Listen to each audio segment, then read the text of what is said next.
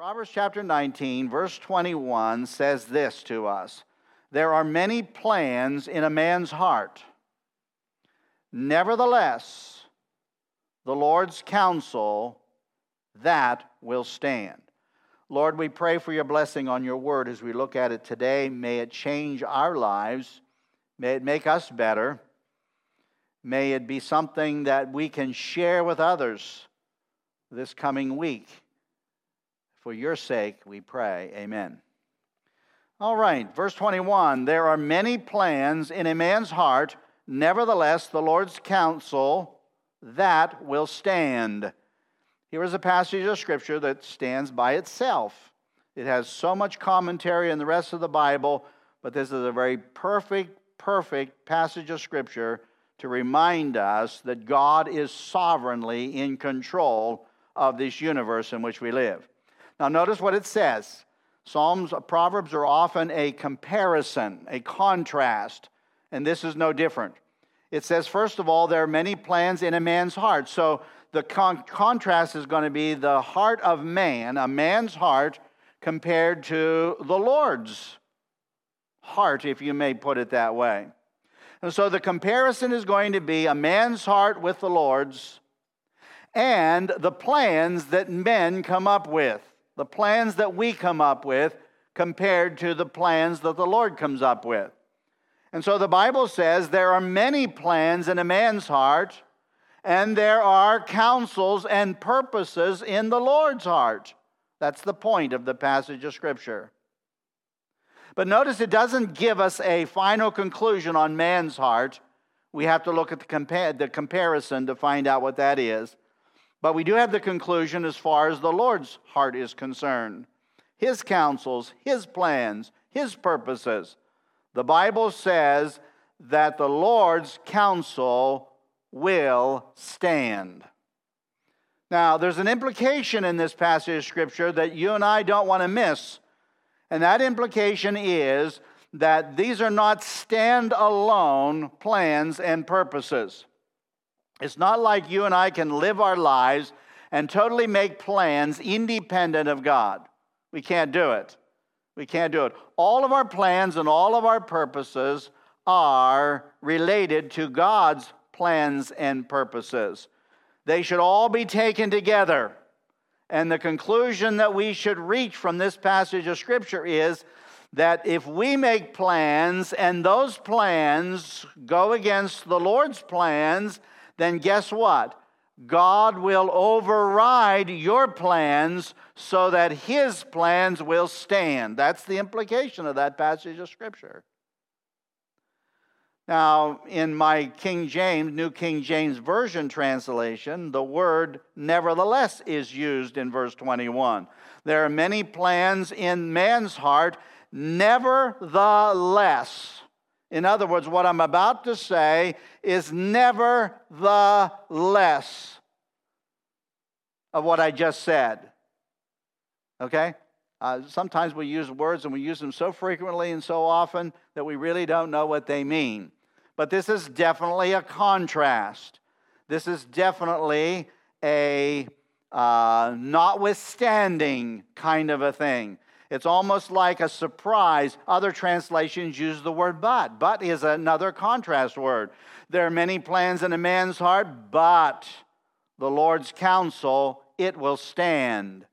So keep that in mind. And I, I, would, I would ask this question right off the bat whether or not your plans and my plans stand will depend upon God's plans.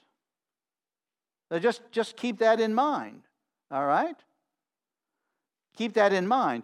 And, and a good way this would be this way. If you're in chapter 19, go back to chapter 16 for just a second. Chapter 16 has several verses that describe the concept that I'm sharing with you this morning. But I want you to look at verse 9 specifically. In verse 9 of chapter 16, it says, A man's heart plans his way, but the Lord directs his steps. If your plans are in line with God's plans, guess what? The Lord will direct your steps. It's like someone who said to me many, many years ago if the Lord orders something, he's going to pay for it. Uh, it was, a, it was someone who wanted to go to Christian college and, and uh, didn't have the money to go to Christian college. And someone said, Listen, if the Lord wants you at Christian college, then uh, he's going to pay for it. He's going to take care of it. He's going to take care of it. If your plans line up with the Lord's plan. Now, let's take a look at our plans for just a moment. Our plans are sometimes, um, uh, they don't fail. Maybe they will, maybe they'll be okay, and maybe they won't. But God's plans will always prevail. I always add that every time we talk about man's plans. God's plans will always, always happen. Um, someone once said that life is what happens to you while you're busy planning more important things. And in the process, life happens. Um, think of the many times that you had to change your plans. How many have ever had to change their plans? Oh, man. Um, we've changed our plans many, many times, and sometimes we have to resort to plan B or plan C. God doesn't say that He ever resorts to plan B. All right, but that's the difference between God and, uh, and uh, God's plans and our plans. Uh, another way to look at this would be uh, how many of you are still waiting for your ship to come in? now, think of that. Think of that. And how many of you have been waiting for a long, long, long, long time and there's just nothing on the horizon yet? You see, um, it's kind of like the husband and wife. Um, they're budgeting, they're, they're budgeting their money, and, um, and the husband says to the wife, Let's start with the basic necessities of food, clothing, and shelter. We have a choice of any two. See? Now, I'm, I'm sharing those because I want you to sit back and I want you to think of all the plans that we make in our lives and how often do those plans have to be changed? You may say, well, you know, most of my plans work out. I doubt that most of your plans work out. If I had a nickel for every person who has regretted their decisions, you ever regret a decision? How many are willing to say, I regretted a decision? I've regretted many decisions. But if I had a nickel for every person who has said to me, I regret a decision that I've made in the past, I would be wealthy based on that one thing alone. I can remember sitting in a vehicle and riding out in the country, and the, and the person sitting next to me said, Do you see that farm over there? I said, Yeah. She said, Well, I, I regret that I never had a chance to, I never, never, never bought it when I had the chance to buy it. I remember talking to a man who said I had two jobs when I graduated from, from, from uh, high school. I had two opportunities to work for two companies. And I chose one company over the other, and I regret that decision to this day. You and I live with lots of regrets because our plans don't work out the way we want them to work out. And part of the reason why they don't work out the way that we want them to work out is because our reasoning ability and our rational thinking and our, our, our wills are, are weak, and we can't always think things through the way we should to come up with the right, right choices to make. Uh, and that's a very important thing to keep in mind. Um, it's kind of like the lady who went in to eat and she sat down and she had a wonderful meal. The food was very delicious and the waitress was very, very friendly. And every time the waitress would come to the table, though, she would grumble and she'd complain, and she wasn't enjoying any of it. And so, after the nice meal was over, the waitress said to her, She said, Well, listen, have a have a nice day. And she said to her, snapped back at her and said, uh, I'm sorry, but I have other plans. There's nothing rational about that at all, is there? There's nothing rational about that at all, but that's the way our, our, um, our thinking goes. Um, sometimes we just, just don't. We, we, to think of this, okay? There's two prisoners. Now, once again, I'm just trying to get you to see, I'm trying to get you to relate to some of the ways we make plans that just cannot possibly work out for us. There were two prisoners. They were shackled to the wall of a deep, dark dungeon. And they're not even on the floor, they're shackled to the wall, several feet above the floor. And they've got them spread out like this, and their hands are in shackles, and their feet are in shackles, and, and, um, and they're, they're, there's only one small window, and it's, it, it's uh, like 40 feet high up above their heads. And they're totally immobile, they're totally alone, they're po- totally pinned to the wall. And one prisoner turns to the other and whispers, Here's my plan. Think about that. But that's the way our plans work, you see. The thing that you and I should get from this passage of Scripture before we go any further should simply be that God is letting us know that He will override our plans if necessary. We have many of them, but nevertheless, when we put them all together with God's plans, ours may fail, but His will stand. Now, let me give you a couple of quick illustrations. Now, I'm turning to Genesis chapter 37, verse 19. You probably know the story very, very well. This is Joseph who was hated by his brothers because daddy treated him a little bit better than he treated the rest of them. And so they are out there tending their flocks.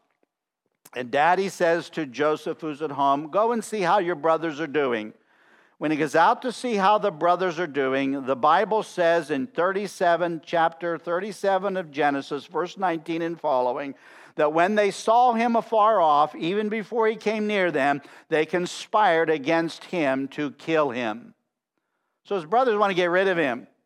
Dad's not around, they're out there in the wilderness. They can pull this off, they think. Fortunately, Reuben talks them out of it. They cast him into a pit. He is sold into slavery into Egypt, and about 20 years later, his, his brothers are standing in front of him because there's a famine in the land of Israel, and they have come down to Egypt to buy grain. And I want you to see what, what Joseph says to his brothers in chapter 45, chapter 45 of uh, Genesis. This is very, very interesting. Joseph finally warmed up to his brothers. He had kind of been jerking their chains, so to speak, for a while, called them spies, but he can't help himself now. He wants to reunite with them. He wants to make amends. He wants to forget the past. And so, when Joseph could not restrain himself when he is there in the presence of his brothers, he tells everybody to go out of the room. Now, you know Joseph is the head of the grain supply in Egypt at this time. He's in the palace. He's invited the brothers to come and, and eat with him in the palace. And so he goes, he, he goes, he calls everybody, he says, Let everybody go out of the room. And, and, and he wept loudly in verse 2. And he said to his brothers in verse 3, I'm Joseph. Is dad still alive? And his brothers didn't know what to say. They couldn't believe that Joseph is standing in front of them, the one they've hated all these years. And Joseph says, Come near to me. So they came near to him in verse 4. And he said, I'm Joseph, your brother, whom you sold into Egypt. And then he says this amazing thing in verse 5. He says, But now do not therefore be grieved or angry with yourselves because you sold me here. You sold me here. But listen, for God sent me before you to preserve life. Your plan was to sell me into slavery. God's plan was to send me here to preserve life.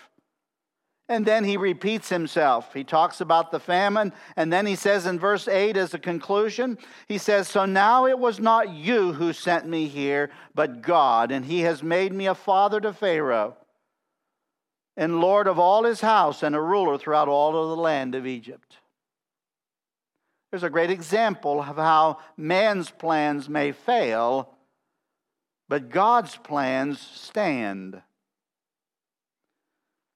And uh, if we were to go through this whole story of Joseph, we would come to the very end in Genesis chapter 50. And I'd like to make a conclusion for you as a first application. When Joseph's dad died, and all of the brothers were thinking about the fact that dad was such a, uh, a stable force in the family and a peacemaker, they thought that after dad died, Joseph was now going to get even with them for what they did to him. And so they come to talk to Joseph about that, to try to talk him out of that. But you know what Joseph said to them in chapter 50, verse 19? In chapter 50, verse 19, this is many years now later. Do not be afraid, for am I in the place of God? But as for you, you meant evil against me, but God meant it for good, in order to bring it about as it is this day to save many people alive. That's an excellent example. And we could go through the Old Testament and we could look at example after example. One of my favorite examples is Psalm 2, where the Bible talks about nations. We live in a day and age when we need to pay attention to nations and the attempts that nations make to control this world in which we live, to control the economies of nations, to control the, the territory of nations, uh, to control, to, to, to, to influence as much of the world as they can, to take the upper hand, to be the one in power. And in, in Psalm chapter 2, the Bible says, Why do the nations rage and the people plot a vain thing? Why do they make all these plans? As if their plans are always going to work out. And God says, listen, they're making plans and they're taking counsel together, and these plans are against the Lord. They're against me. They're plans to break their bonds in pieces as they think it is and cast away their cords from us. That's the way they're describing the bondage they feel they're in because they're accountable to a, a father, a heavenly father, or a God who created this universe. And then God says, He who sits in the heavens shall laugh. Hold them in derision and distress them in their deep displeasure. Why? Because the plans of man and nations will fail, but the plans of God will stand and prevail. In Psalm 33, we have an example of that as far as nations go. Now, I, I want to read this to you. I have several passages. I don't do, do a lot of this, but I want to read these passages to you. Uh, you. You can look at them if you want to, write them down maybe, and read them later. But look at verses 10, 11, and 12 of Psalm 33. The Lord brings the counsel of the nations to what? Nothing. He makes the plans of the peoples of what? no effect. The counsel of the Lord stands forever, the plans of his heart to all generations. And then verse 12 says, Blessed is the nation whose God is the Lord, the people he has chosen as his own inheritance. If I were to look at this passage of Scripture and I were to uh, apply it to, to our nation today, I would say, that the important thing for us to recognize as a nation is that we're only protected, our plans are only going to be successful, things are only going to work out for us if we make sure that our plans are in, what can I say?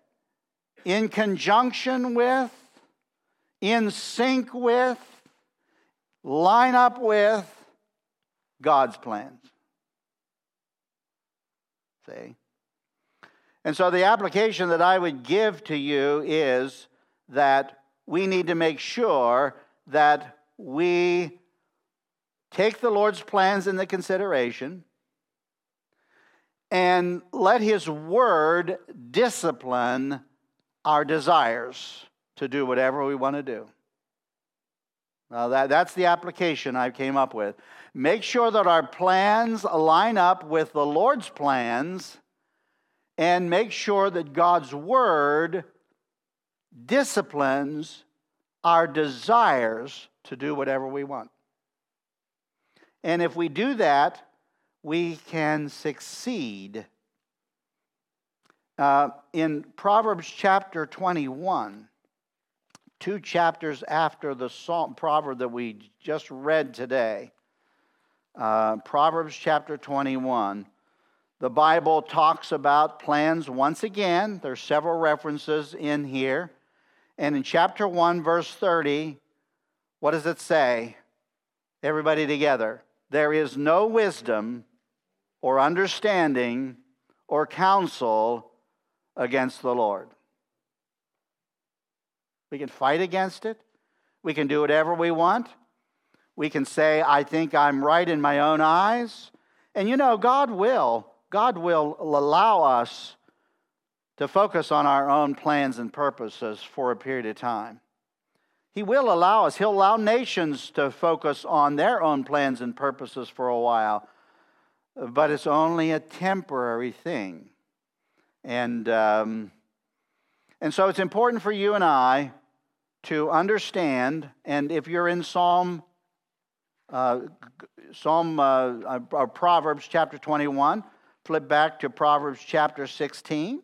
And I'll give you one more, one more that goes in line with what we're reading in chapter 19. In chapter 16, where we have so many references to God's plans and our plans, notice what it says in chapter 16, verse 3. What does it say?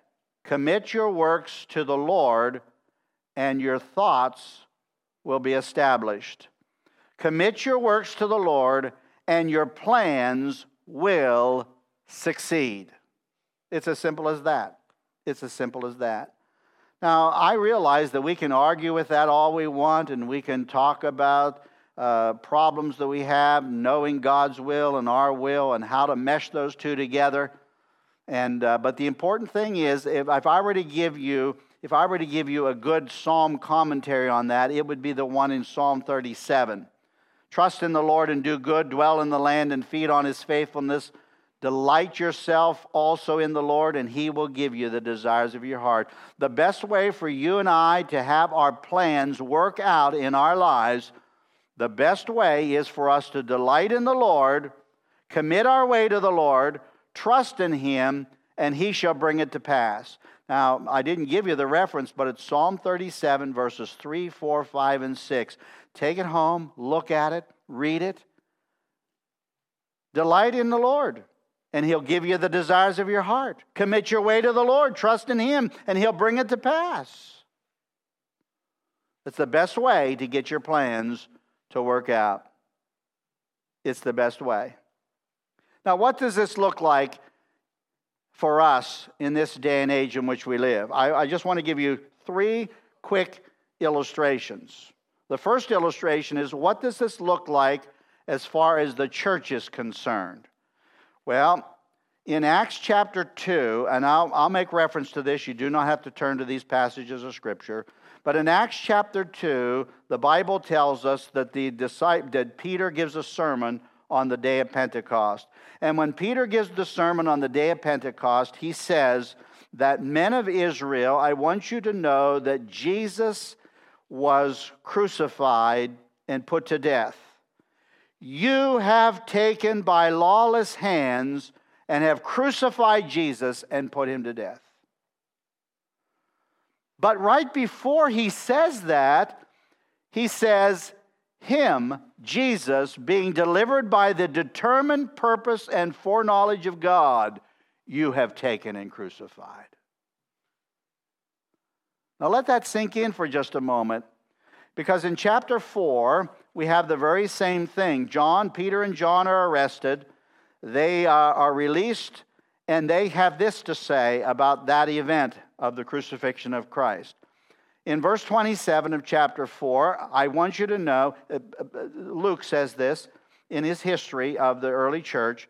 He says, For truly against your holy servant Jesus, whom you anointed, both Herod, Pontius Pilate, the Gentiles, and the people of Israel were gathered together to crucify him, to put him to death like a common criminal, to get rid of him. And notice what they notice what Luke says in verse 28. They did it to do whatever your hand and your purpose determined before to be done. Their plans didn't work out the way they wanted them to work out. Jesus is alive. He's resurrected from the grave. He's coming back. Because your plans overrode their plans. And when our plans are in conflict with the Lord, guess who's going to win out every time? And I wish, I wish I could go through the Bible from Genesis to Revelation and just pull out all of these passages of Scripture that talk about God's plans and the fact that He is always going to win and you and I are always going to lose when there is a discrepancy or a conflict between those plans. Later on in chapter in Acts chapter 5 just to mention this to you in Acts chapter 5, the Bible tells us that the, the apostles are on trial again.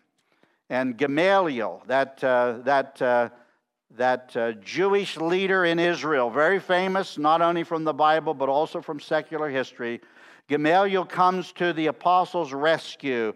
And Gamaliel says about them when they're under trial, he says, Listen, he says that this plan or this work is of men, it's going to come to nothing. He says, But if it is of God, you can't overthrow it. There's no way you can overthrow it, lest you even be found to fight against God. Gamaliel said that. A, a Jewish scholar who actually taught at the University of Jerusalem, where Paul attended when he was younger. And then we could go through the book of Acts and we could look at the references to God overriding I just want to just refer to one other quick one so that you know that I'm not just pulling a couple of passages of Scripture out of the air. This is something that God tells us from Genesis all the way to Revelation. Uh, Paul has been arrested in Jerusalem.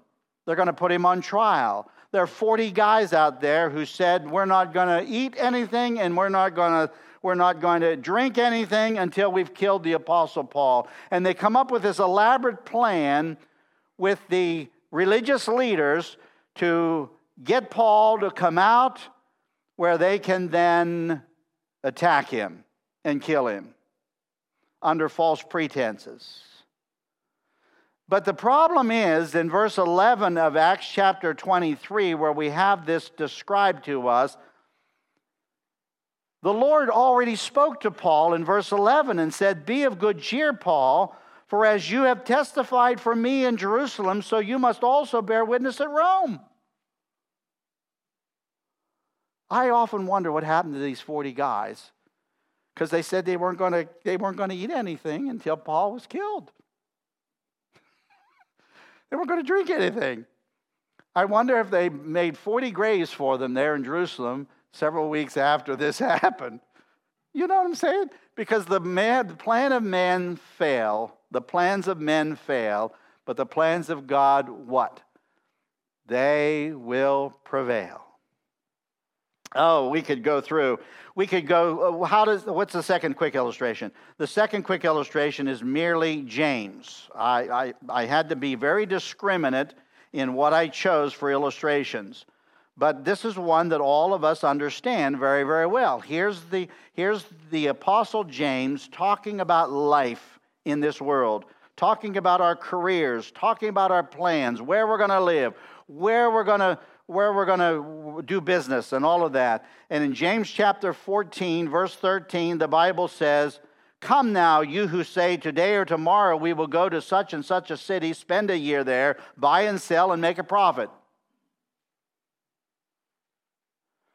Whereas you do not know what will happen tomorrow, for what is your life? It is even a vapor that appears for a little time and then vanishes away. And so James says, instead, you and I ought to say this instead.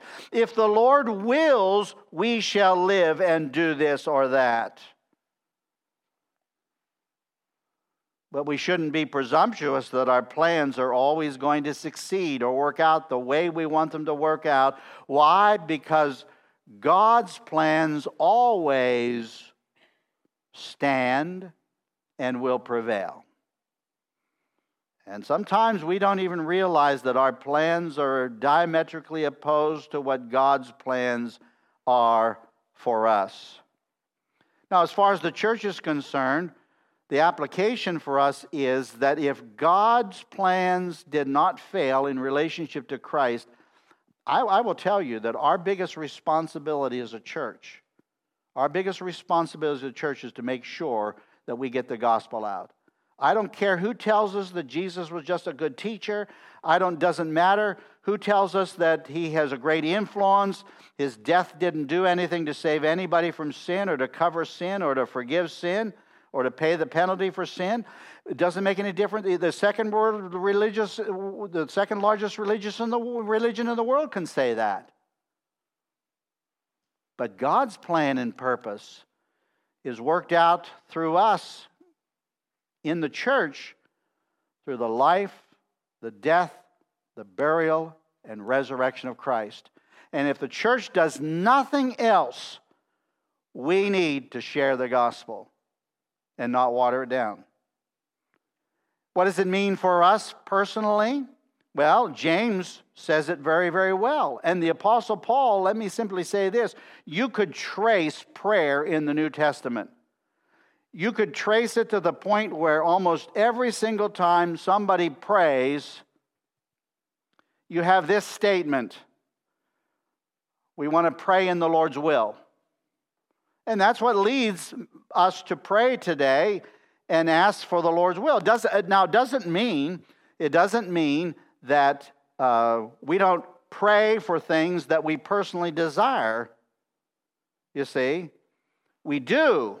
We do, but we must understand that God has the final say. And if we ask what we want, and it's the Lord's will, according to 1 John chapter 5 and, and the book of Romans, Paul talks about it a lot, then we can have what we want. Now, I finally want to say this about the third illustration because, and the reason I pulled this in for the sermon today is because all five chapters of 1 Peter are in the daily Bible reading this week, and they're all practical. And 1 Peter's all about stress in our lives, it's all about relationship issues. And I just want to bring it to your attention. You can read it this week and you can cover it. But let me, let me, let me say this to you that when the Apostle Peter begins to give personal illustrations as to how our faith is to relate to God's plans and purposes, and we question it because, number one, the first illustration he uses is our submission to the government. That starts in chapter 1, verse 13. I don't have any time to go into the, any of the others. We'll stop with this one, but it then goes into employees and employers. It then goes into couples in marriage. It then goes into your neighbors and your friends. And there's just a, a wealth of information here. And you're going to find the same thing throughout the book of First Peter. But I just want to make you aware of the first illustration. When it talks about submission to government, Apostle Paul says in verse 13, Therefore submit yourselves to every ordinance of man for what? The Lord's sake, not for yours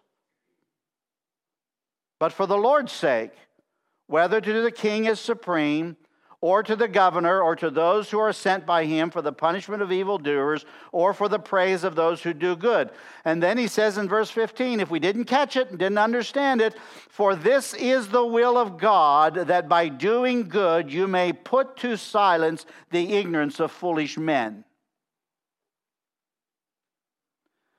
I, I, didn't plan this today. It's just part of the illustrations. It's in the Bible reading. But I'll tell you what, we're living in a day and age when we've got the plans of ignorant and foolish men.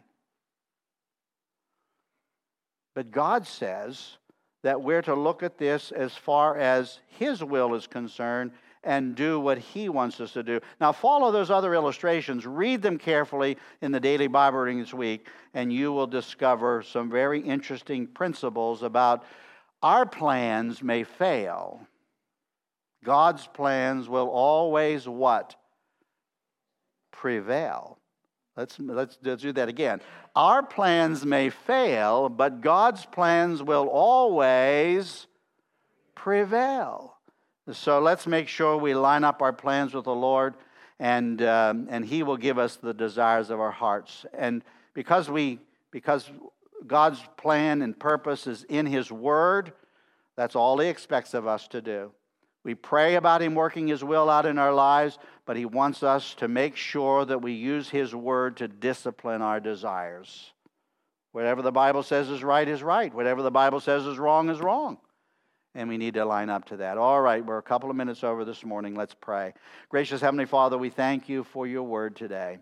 We pray, Lord, that you would remind us that you are sovereignly in control of this universe in which we live, and that we are to look to you and that we are to understand that you have plans and purposes that will always prevail over our plans.